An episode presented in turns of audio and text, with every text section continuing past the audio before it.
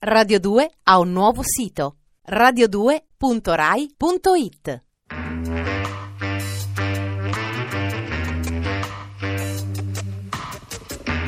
Alle 8 della sera. Il racconto delle cose e dei fatti.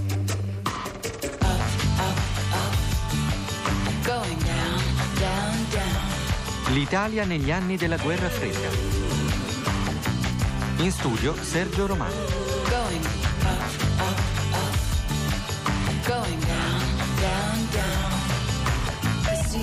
Uno degli anni più difficili dell'immediato dopoguerra fu il 1956, un anno contraddistinto da due crisi, la crisi di Suez e la rivoluzione ungherese. Questi due avvenimenti rispondono a due situazioni completamente diverse e il primo, in un certo senso, rappresenta il declino del colonialismo occidentale. Il secondo è la manifestazione del disagio che comincia a manifestarsi in Unione Sovietica e nei paesi occupati dall'Unione Sovietica, potrebbe definirsi, in altre parole, una prima crisi del colonialismo sovietico. Cominciamo da Suez. In Egitto alcuni ufficiali avevano conquistato il potere nel luglio del 1952 e avevano cacciato re Farouk. E gli ufficiali erano guidati, comandati da due colonnelli intelligenti, molto dinamici, Nasser e Sadat, i quali per il momento non assunsero le responsabilità del potere, preferirono affidare il potere a un vecchio generale. Ma uno di questi due colonnelli, Nasser, si rivelò molto rapidamente uno straordinario leader carismatico per la sua capacità di entusiasmare le folle, per la sua capacità soprattutto di fare leva sui sentimenti anticoloniali e nazionalisti dei paesi arabi e dei paesi in via di sviluppo. Come altri leader del mondo musulmano e arabo, eh, si presentò immediatamente come un grande modernizzatore come colui che prometteva ai suoi connazionali la prosperità, il progresso civile, tutto ciò che non avevano ottenuto nel corso delle generazioni precedenti. E naturalmente uno dei suoi principali progetti fu una grande opera pubblica che avrebbe risanato l'agricoltura egiziana. Questa opera pubblica fu l'enorme diga di Aswan. Naturalmente la diga di Aswan comportava somme importanti, finanziamenti ingenti. Nasser non era in condizione di finanziare la diga con le magre risorse del bilancio egiziano. Cominciò a chiedere denari alle grandi potenze, li chiese in particolare agli Stati Uniti. Eh, Gli Stati Uniti diffidavano di Nasser e preferirono dirgli di no. Il no degli Stati Uniti ebbe un effetto sulla psicologia di Nasser, non soltanto lo irritò profondamente, ma lo indusse a un gesto anticoloniale particolarmente clamoroso, la nazionalizzazione del canale di Suez. Il canale di Suez era gestito da una società anglo-francese in cui gli inglesi erano maggioritari ed era naturalmente uno strumento della politica europea in Medio Oriente e più generalmente nei confronti dell'Africa e dell'Asia. La nazionalizzazione del canale di Suez fu percepita come una inammissibile violenza dell'ordine internazionale e fu deciso che no, non si poteva accettare. Occorreva resistere alla prospettiva della nazionalizzazione perché se fosse stata accettata inevitabilmente avrebbe comportato tutta una serie di conseguenze negative anche in altri paesi. Questo fu naturalmente l'atteggiamento di due paesi che erano maggiormente coinvolti, la Francia e la Gran Bretagna, altri paesi non si comportarono allo stesso modo. Furono prese tutta una serie di iniziative diplomatiche, vi furono riunioni a Londra in particolare fra i paesi utenti del canale, nella speranza di giungere a una soluzione di comune eh, beneficio per tutti, eh, ma Nasser resistette tenacemente all'idea di ritornare sui suoi passi e la situazione con il passare dei mesi divenne sempre più difficile, ci si avvicinava in altre parole alla crisi. Per avere una migliore idea del quadro, occorre ora spostare l'attenzione sullo Stato di Israele, il quale negli anni precedenti si era andato consolidando. Arrivando al potere, Nasser aveva fatto una forte politica anti-israeliana, anche perché era convinto che i sentimenti anti-israeliani potessero, come dire, rappresentare un collante, un cemento per l'unità nazionale dei popoli arabi e per il loro sentimento nazionalista. Quindi nel praticare una politica anti-israeliana, Nasser, tra l'altro, aveva bloccato il golfo di Aqaba e il porto israeliano di Eilat, minacciando così, tra l'altro, l'economia dello Stato di Israele. Dopo aver lungamente riflettuto, gli israeliani avevano deciso di passare all'attacco con un'azione preventiva. Occorre ricordare che l'esercito israeliano era ormai composto da giovani ufficiali, giovani generali, i quali avevano fatto il loro apprendistato militare sia durante la seconda guerra mondiale, combattendo con l'esercito britannico, sia nella prima guerra mm, arabo-israeliana, quella del 1948. Erano generali dinamici, molto coraggiosi, uno in particolare, Moshe Dayan, aveva assunto un ruolo eminente per la sua spregiudicatezza e anche per la sua immagine, una benda nera gli copriva un occhio ferito, gli solcava il volto. Fu così che Israele decise di passare all'azione. I francesi e gli inglesi mm, capirono che Israele si sta muovendo e decisero di accordarsi segretamente con Israele per una specie di piano politico, diplomatico e militare che avrebbe permesso loro di rientrare in possesso del canale di Suez. Fu deciso, in altre parole, che le parti sarebbero state divise più o meno in questo modo. Israele avrebbe attaccato l'Egitto, la Francia e l'Inghilterra si sarebbero atteggiati a paceri, avrebbero lanciato un ultimatum sia agli uni che agli altri, ma in particolare all'Egitto. Eh, dopodiché, per garantire la pace, diciamo così, si sarebbero impadroniti del canale di Suez. E così effettivamente accadde. La vicenda sembrò svolgersi nel senso più favorevole alla Francia e alla Gran Bretagna, anche perché disponevano naturalmente delle forze militari necessarie per vincere la partita. Tutto sarebbe andato nel migliore dei modi se non vi fossero state fiere reazioni eh, da due grandi potenze, dall'Unione Sovietica, ma soprattutto dagli Stati Uniti. Che l'Unione Sovietica fosse contraria al colonialismo britannico e al colonialismo francese era facilmente immaginabile. Che gli Stati Uniti reagissero nel modo in cui reagirono dopo l'azione anglo-francese a Suez non era invece immaginabile. E invece negli Stati Uniti prevalse il convincimento che un'azione così smaccatamente colonialista avrebbe messo l'Occidente in difficoltà di fronte ai paesi in via di sviluppo del terzo mondo.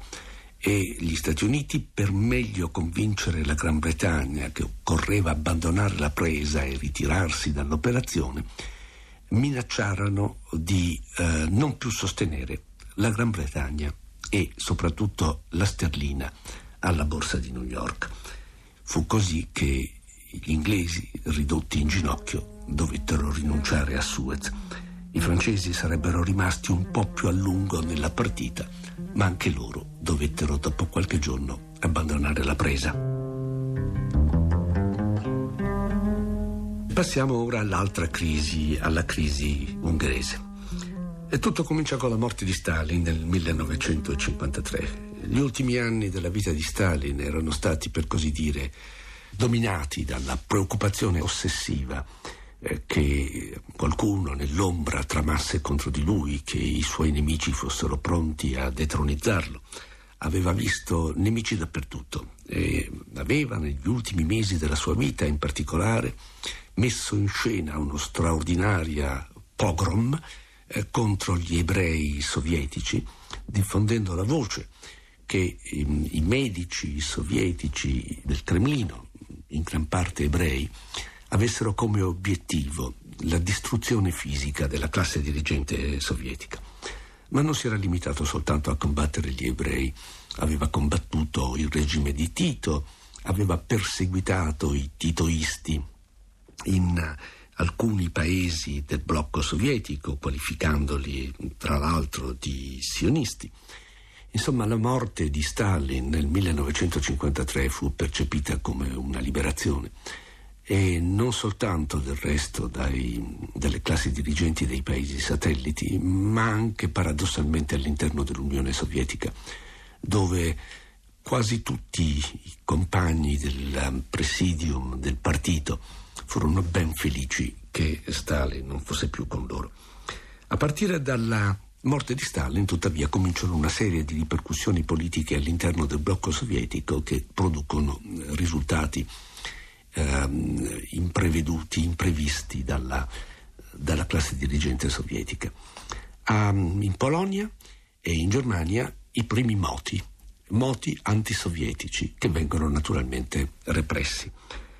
Ma forse l'avvenimento che maggiormente suscitò eh, nell'opinione pubblica dei paesi satelliti la speranza di una svolta e quindi di una liberazione fu il ventesimo congresso del Partito Comunista dell'Unione Sovietica nel febbraio del 1956 a Mosca.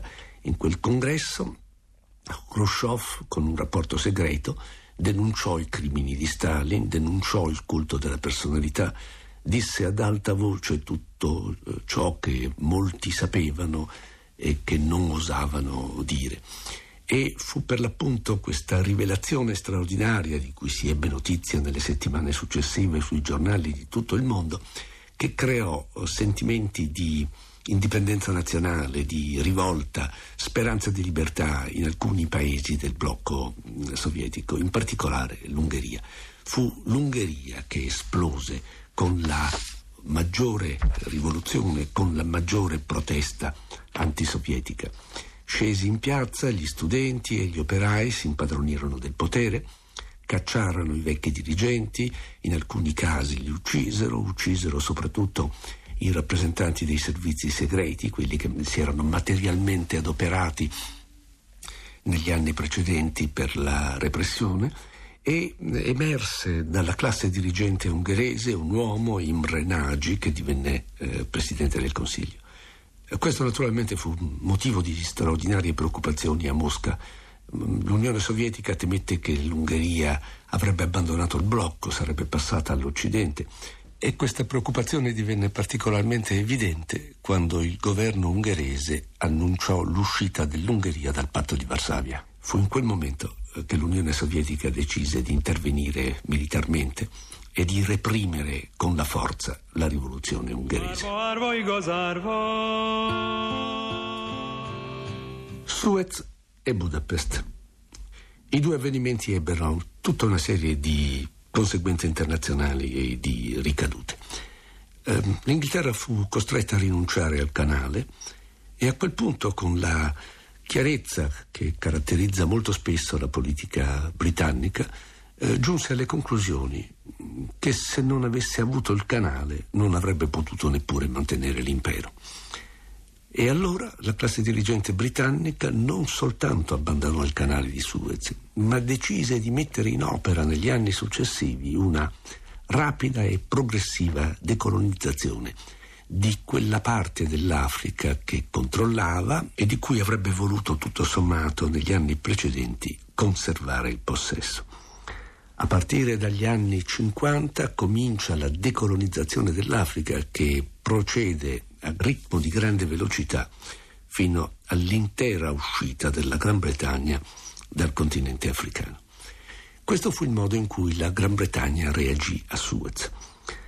La Francia invece reagì in modo completamente diverso. Una delle ragioni per cui il governo francese aveva deciso di intervenire militarmente in Egitto era stata la convinzione che Nasser, il leader egiziano, fomentasse la guerra degli algerini contro la Francia in Algeria. Quindi i francesi avevano deciso di colpire l'Egitto per poter meglio combattere in Algeria e meglio conservare un territorio in cui tra l'altro abitava un milione di europei. La Francia non rinunciò al progetto della guerra d'Algeria, ne parleremo in una prossima circostanza, e mh, mm, continuò a combattere, anche se la guerra divenne col passare del tempo sempre più difficile.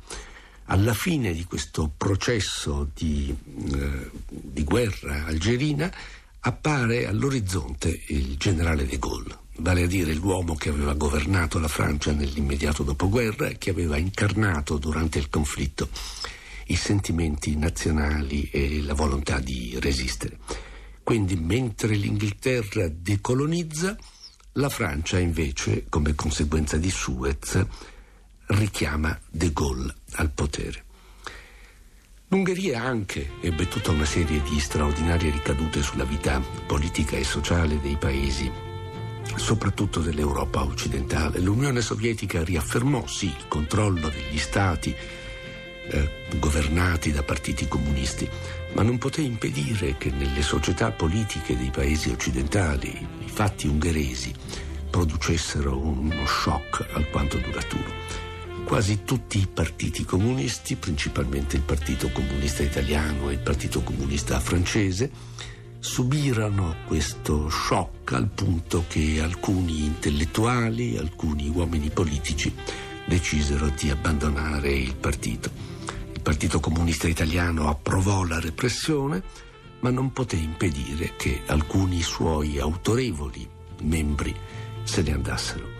I due casi forse più interessanti per quello che riguarda l'Italia sono i casi di Antonio Giolitti, un uomo politico che ebbe poi una parte importante sia nei governi italiani sia nella Commissione di Bruxelles quella del, della comunità economica europea, e Italo Calvino. Ambedue lasciarono per l'appunto insieme ad altri il Partito Comunista Italiano nel 1956, dopo i fatti d'Ungheria. Ecco perché il 1956 rappresenta nella storia d'Europa una grande svolta politica, intellettuale e morale.